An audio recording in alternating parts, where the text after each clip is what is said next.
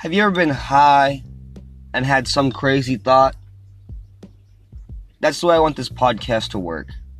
I want to be able to bring people in, get high, discuss what's on their mind, talk about current events, see what they like. If they're a history person, we might talk about history that day.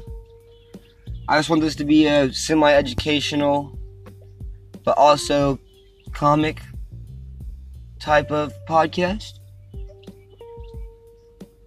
Um, I just wanted to say, those of you who are out there listening right now, thank you. You guys are a great support. You guys have a blessed day.